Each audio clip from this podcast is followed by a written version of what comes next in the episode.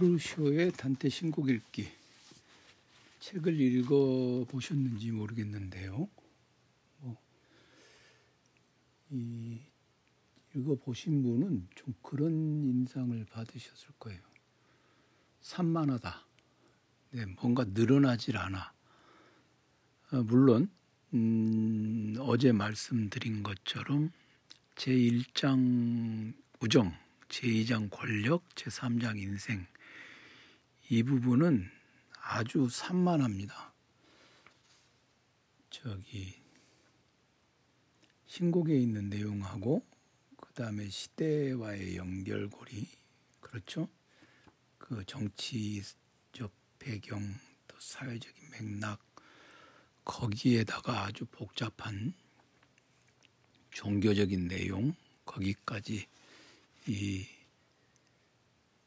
서로 교직시켜 가지고 설명을 하려다 보니까 굉장히 산만하죠.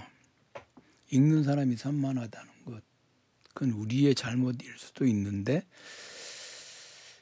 저는 프루쇼가 그렇게까지 엄, 뭐 신곡을 많이 읽었으니까 글을 잘 쓸 거다 이렇게 생각하지만 운문을 많이 읽어서 그럴까요? 왠지 그 이 사람의 산문은 좀 뭔가 깊이 있게 쌓여 들어 쌓여 간다. 점층적으로 이렇게 처음에 처음에는 어, 긴가민가 하다가 읽으면서 점차로 이렇게 누적되고 그런 느낌을 주질 않아요. 그냥 음, 차곡차곡 논변이 만들어지지는 않죠. 어, 제가 그런 글을 좋아해서 그런가요? 논증적이지 않아서 그런가 그런 것 같습니다.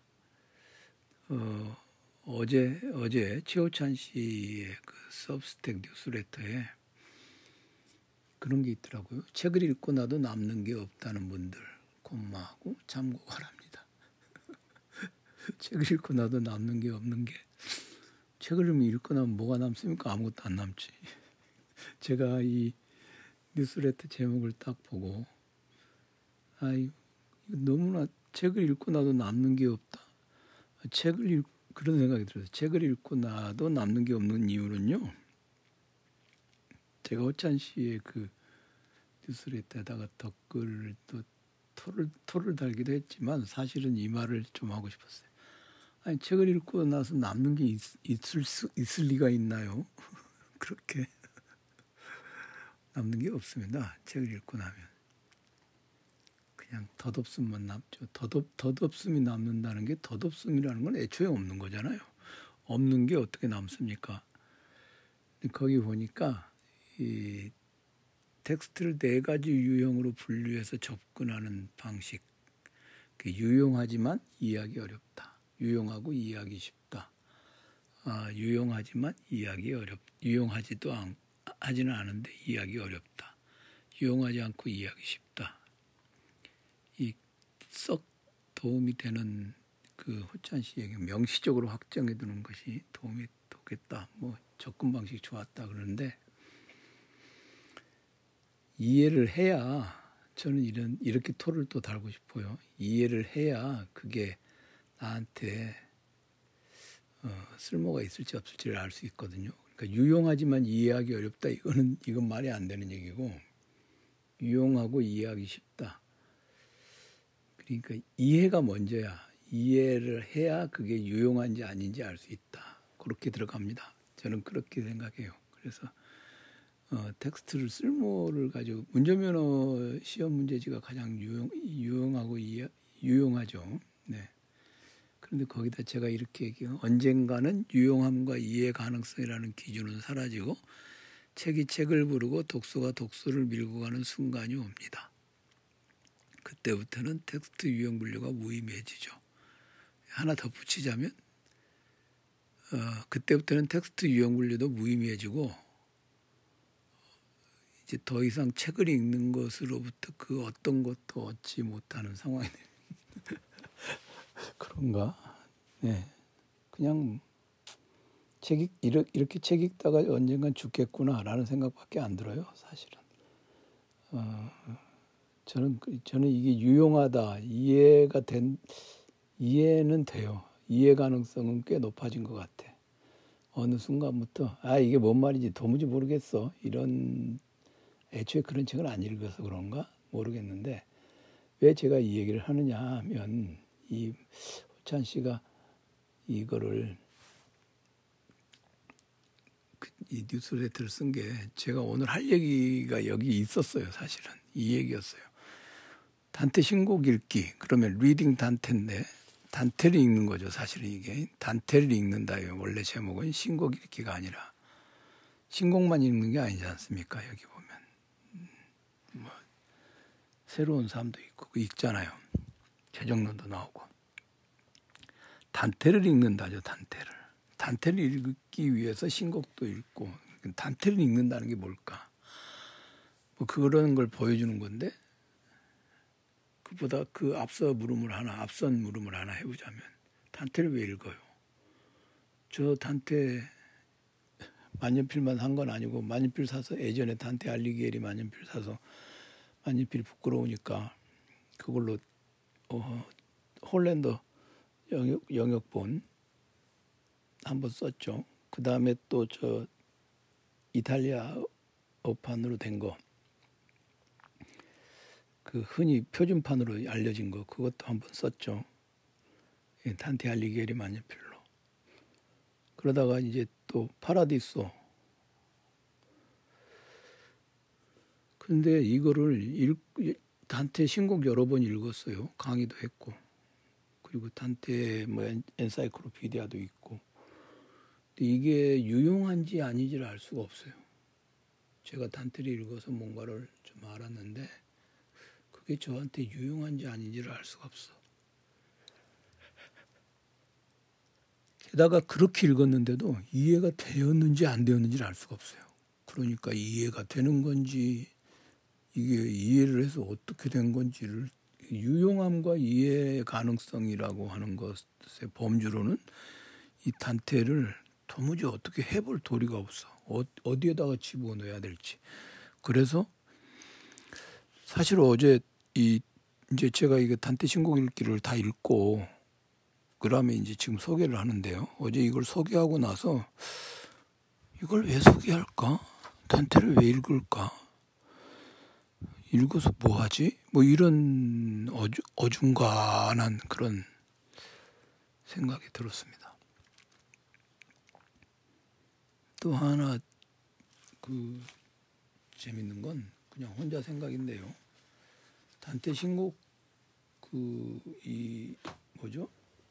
단테하고 관련된 단테하고 관련된 책들은요. 표지 디자인이 정말 거의 아 이건 단테 단테 관련 책이구나 하고 하는 걸 알 수 있을 만큼 아주 그 뻔해요. 뻔해. 근데 음. 이거는 좀, 좀 괴기스럽다고 할까요? 저 굉장히 낯설었어요, 이게. 빗살무늬 토기도 아니고. 물론 이건 알겠는데, 뭔지는 알겠어요. 뭘, 뭘 하려고 하는지는 알겠어요. 근데 좀, 좀, 좀 그랬습니다. 뭐 그 얘기 잡소리 그만하고. 여튼 이걸 왜 읽어야 하는가, 그거에 대해서는 저는 말을 잘 못하겠습니다.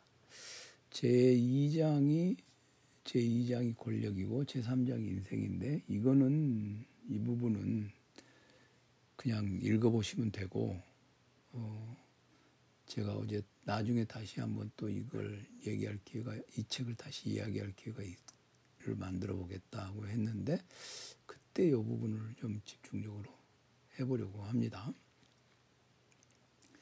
4장, 5장, 6장이 이 저자가 단테 신곡에서 길어 올린 일종의 페리코페라고 말씀을 드렸는데 사랑, 아이 사랑 얘기는 안 하고 싶고 단테가 말하는 단테 신곡으로부터 사랑 길어 올리고 싶지 않아요. 저는 그냥 사랑은 모르겠습니다. 그래서 오늘은 시간과 수에 대해서 논한 걸 좀 보충 설명하고 내일 말에 대해서 얘기를 해보려고 합니다. 음, 그리고 이제 다음에는 뭐 또또 다른 각도로 또 이 프루쇼의 책 역시 reading 프루쇼? 예, 그런 느낌으로 한번 더 해보죠 뭐 언젠가. 어, 시간이라고 하는 것은 제가 이 부분에서 이 프루쇼 책을 읽으면서 시간에 대해서 수나 말 이거는 조금 뭐 전혀 특히 수에 대해서는 어제 말씀드린 것처럼 수비학이라는 게 있어서 숫자를 가지고 뭐 3이 가지고 있는 중요한 의미, 그 다음에 7 그러면 일곱 개의 저기 뭐죠 그 행성 궤도가 있고 그러잖아요. 그러니까 어제 말씀드린 것처럼 일곱 개의 챕터로 구성한 거 이건 분명히 뭐 우리가 이걸 뭐 빼도 박도 못하게 틀림없이 일곱 일곱 개지 뭐 이렇게 3 아니면 7 아니겠어요? 그리고 단 저기 은베르토의 그 장미 이야기에도 계속 그렇게 나오지 않습니까? 일곱 개의 챕터로 구성하는 거 이거는 그러니까 이 프루쇼 이 사람은 글을 쓰는 방식이나 구성이나 이런 것들이 뭐 아주 뭐 전혀 낯, 낯설지 않아요. 그냥 너무나도 당연한 어, 예상 가능한 그런 범주 안에서 움직이는 거죠. 그게 또 고전을 공부한 사람의 태도일 테고 올바른 태도죠. 그게. 근데 이번에 이 책을 읽으면서 특히 이 시간이라고 하는 것 이거를 그거는 그동안은 좀 눈치채지 못했던 것이 아닌가. 그런 부분을 시간론에 대한 얘기가 굉장히 중요했었습니다. 중요하다고 여겨졌습니다. 네, 그것을 이 저에게 일깨워준 아, 유용했어요. 근데 그 유용함이라는 게 도대체 뭘까? 내가 시간에 대해서 잘 알아서 뭐하지? 이런 생각도 들었습니다. 자, 그런 헛소리는 그만 이제 그만하고 부활절이라고 하는 것 이게 이제 이건 뭐 단테 이 신곡 그 어, 신곡 엑세게시스 그러니까 주석에 보면 다 이런 얘기가 나오죠. 예수의 십자가형과 부활을 통한 인류 구원의 날을 의미하는 날 여행이 시작된다. 음, 당연히 부활절 서사 일정표를 의도적으로 반영하고 있다. 올해 2024년 부활절은 3월 31일 일요일입니다. 2010 2월 14일부터 그러니까 다음 주 수요일인가요? 네, 다음 주 수요일부터 3월 28일까지가 이제 40일 동안의 사순절이죠. 부활을 기다리는 사순절이 다음 주부터 시작이 됩니다. 그래서 그 그냥 그 우리나라에서 사용하고 있는 절기 있지 않습니까? 엊그제가 입춘이었고 입춘 지나면 사순. 참 고난의 시 그게 그 저는 그 두 개를 묘하게 결합시켜서 이제 연초를 계획하는데 그냥 1월 달엔 뭐 특별히 성취한 것이 없지 놀아도 별다른 생각 없습니다. 에이, 그냥 1월은 원래 그러려니 하고 그냥 지나갑니다. 동지가 되어서 어, 크리스마스가 동지잖아요. 그러니까 음, 한 해가 끝나고 새해가 시작되는데 그냥 아직 움츠려 있다가 입춘이 되면 이제 그냥 간신히 일어나서 뭔가를 길을 쓰고 해야죠. 길을 쓰고. 그러니까 어, 사순절이 시작될 입춘부터 시작해, 시 작을 해서 입춘부터 시작해서 부활절까지 그때가 이제 딱 한 달 반이거든요. 그렇죠? 한 달 반. 한 달 보름이죠. 예, 입춘부터 부활절까지를 한 달 보름이라고 생각하면 됩니다. 그 시기 동안에 길을 쓰고 열심히 해야 돼요. 길을 쓰고 그때 그때 길을 쓰고 열심히 해야 뭔가 잘 안 돼. 뻐걱뻐걱하고 그럴 때 길을 쓰고 열심히 해야 어, 1년이 뭔가 성취를 아주 그냥 미약하나마 성취를 얻을 수 있습니다. 그게 바로 저에게는 사순절이라고 하는 것이 가지고 있는 중요한 의미입니다. 그냥 저의 인생에서 시간이 가죠 이렇게. 여튼 단테가 그 그리스도의 죽음이라고 하는 역사적 사실과 그 역사를 초월한 부활 그 두 개, 그 두 가지를 아주 분명하게 음, 신곡을 구성하는 아주 뼈대로 삼고 있죠. 그 시간, 시간을 뼈대로 삼고 있다는 것, 이건 아주 틀림없이 중요한 것입니다. 보편적 울림을 가진 시간대와 결합된 역사적 시간 속에 정확히 위치한다. 그 얘기가 그거죠. 역사적 시간은 좁게는 그리스도의 죽음이고, 그다음에 보편적 울림을 가진 것이 이제 부활이죠. 부활이라고 하는 것은 항상 되풀이 되죠. 작년에도 부활절이 있었는데 올해 또 부활절이 오잖아요. 그러면 작년에서 오늘 오늘로 이어진 작년에서 오늘로 이어진 음, 연속적 선형적이라는 게 리니어 직선적 운동이지만 작년에도 있고 올해도 있으니까 또 다시 돌아왔어요 부활이 그래서 그것은 전진 운동이지만 동시에 그 패턴은 순환적이기도 하죠. 그렇게 이제 전진과 순환을 결합시키는 것. 이게 바로 이제 단테 여행의 그 움직임을 형성한다. 그렇게 봅니다. 여기 이제 특히 그 나선형 궤적으로 연호구 산을 올라간다라는 것 표현이 있는데요. 나선형 궤, 궤적으로 연호구로 올라간다. 그게 이제 그 우리가 한없이 펼쳐진 지평선을 걸어가면 직선인 것 같지만 직선을 걸어가고 있는 것 같지만 실제로는 둥그런 구 표면을 걸어가고 있는 거잖아요. 그죠? 멀리서 그러니까 아주 큰 넓은 그러니까 넓은 넓은 범주에서 보면 동그라미지만 우리처럼 미미한 존재가 볼 때는 직선으로 보이는 그런 그 두 개가 사실은 결합돼 있는 거죠. 우리 인생이라고 하는 것은 당장 눈앞에 이렇게 막 뭘 하지만 아 이게 지내놓고 보면 이게 과거에도 그런 일이 있었던 것 같아라고 할 때 그러니까 이제 단테 시간 처리가 그 다음에 이제 논의가 되는데 경험은 항상 단순 과거 시제로 이야기되고 그 다음에 현재 시제로서 어, 이야기되는 건 그 독자에게 직접 말을 걸 때 그리고 이제 무사 여신들에게 도움을 청할 때 그리고 인간 경험을 보편적인 인간 경험을 이끌어낼 때 이렇게 이제 과거와 과거 시제와 현재 시제 단순 과거 시제와 현재 시제 이 이 두 개를 계속 교차시키면서 어, 이야기를 함으로써 어, 시간적 긴장감을 유발하고 있다는 것. 그것이 단테의 시가 가지고 있는 특징입니다. 특히나 그런 시간적 긴장감이 가장 잘 드러나고 있는 부분이 연옥이죠. 연옥은 지옥에서는 뭐예요? 지옥에서는 시간이 필요 없어요.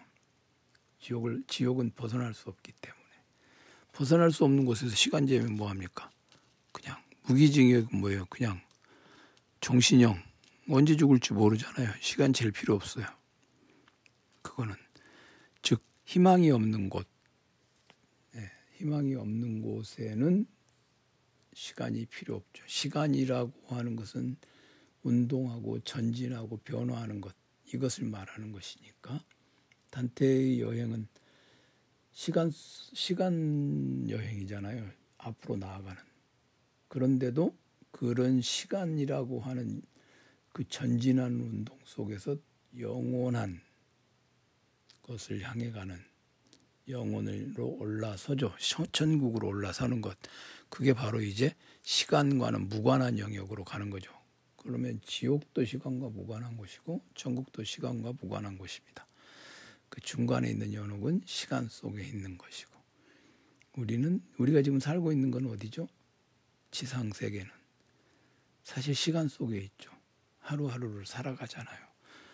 저는 그래서 이번에 이 프로쇼가 연옥의 시간 이런 걸 얘기할 때, 아, 연옥이라고 하는 게, 음, 가톨릭교에서 만들어낸 교리인데, 어쩌면 연옥이라고 하는 게 말이죠. 우리가 살고 있는 이 현, 현, 이 세, 세 속의 세계가 연옥이 아닌가, 이런 생각을 해봐요. 시간이 흘러가는 곳이 연옥이라는 거죠. 그러니까 그 시간을 영혼으로 만들어서 시간이 흘러가는 곳에 살면서 뭔가를 뭐 그냥 속된 말 돌을 닦아서 영혼을 시간과 관계없는 영역으로 들어가는 것 그것이 우리의 살 가장 궁극적인 목표일 텐데 시간과 관계없는 것은 두 군데예요. 지옥이나 천국. 그러니까 지옥도 시간과 관계없는 것이고 천국도 시간과 관계없어요. 지옥도 시간과 관계없고 천국도 시간과 관계없어.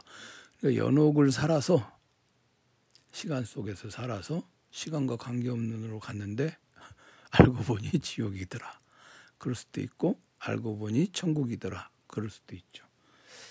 결국 지옥과 연옥과 천국 이렇게 있지만 시간이라고 하는 것을 가운데다 놓고 생각을 해보면 시간을 말하자면 크라이테리아 범주론 그 규준으로 놓고 생각을 해보면 음, 지옥과 천국은 둘 다 시간이 없는 곳입니다. 시간이 소멸된 곳이죠.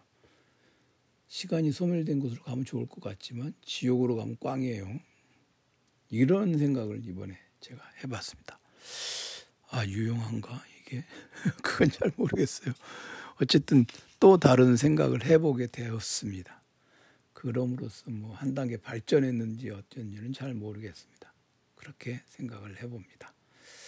어, 여러분들도 한번 지금 연옥이라고 하는 건 과도기의 영역이고 변화 영역이고 진부 영역이고 한 곳에서 다른 곳으로 나아가는 것인데 그렇게 진부하고 변화해서 다른 곳으로 계속 나아가다가 최후에 더 이상 시, 나아갈 수 없는 곳 그곳에 딱 이르렀을 때 그게 지옥의 문턱인지 아니면 천국의 문 앞인지 그것은 이 연옥을 어떻게 살아내느냐에 달려 있겠죠.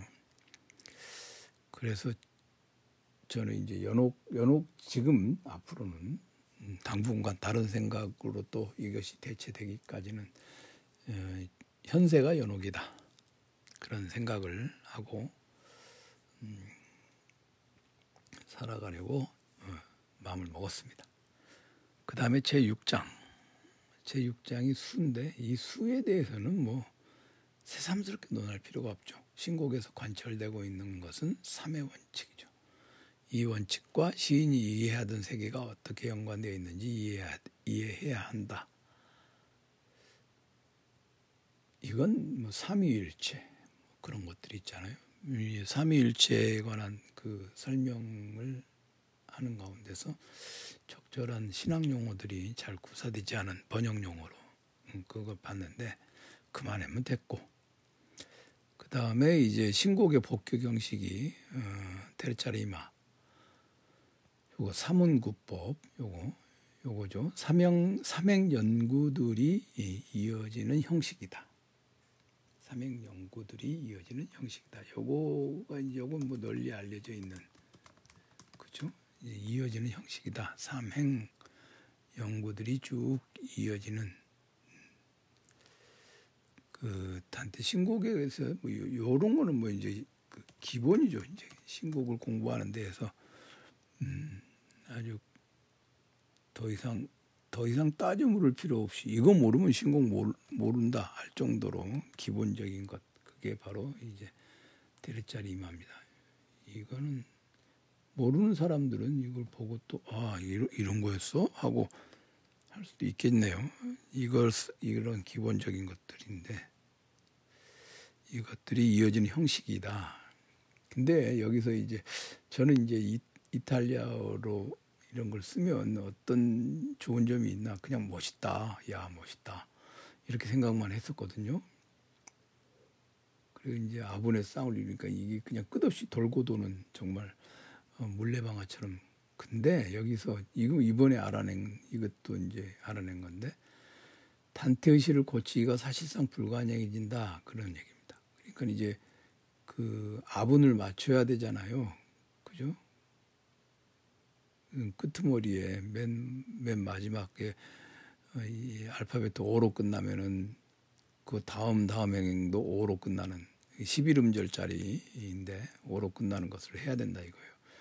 근데 이 중세 이제 인쇄기가 아니고 필사자들이 이렇게 할 때는 그 신곡을 베낄 때 분명히 마음에 안 드는 부분도 있었을 거 아니에요. 엄숙한 어떤 그들의 마음에 그러면 빼기도 하고 뭔가 자기네가 막 구절을 자기네가 막, 막 집어넣기도 하고 그런단 말입니다. 그래서 위서가 생기는 건데 신곡은 그걸 안 됐다는 것이죠.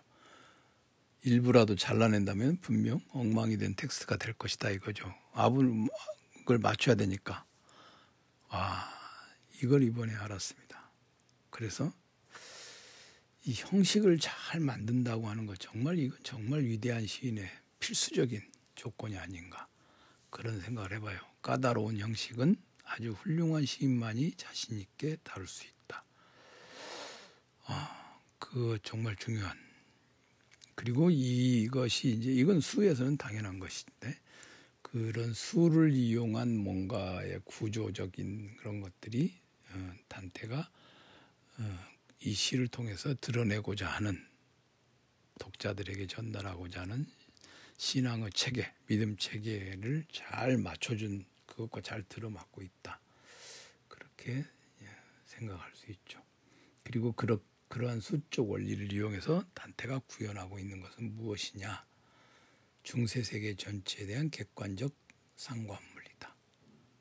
네, 인간 정신 세계에 대한 객관적 상관물일 뿐만 아니라 당연히 중세 세계 전체에 대한 상관물이고 어, 현실과 인간 삶의 본질에 관한 깊은 내면적 믿음을 구체하고 반영하는 수적 원리를 통합하고 있다. 네, 수적 원리가 그런 식으로 이제 3, 7, 뭐 이런 것들을 가지고 하고 있다는 것이죠. 내일은 말, 그 부분을 좀 얘기해 보겠습니다.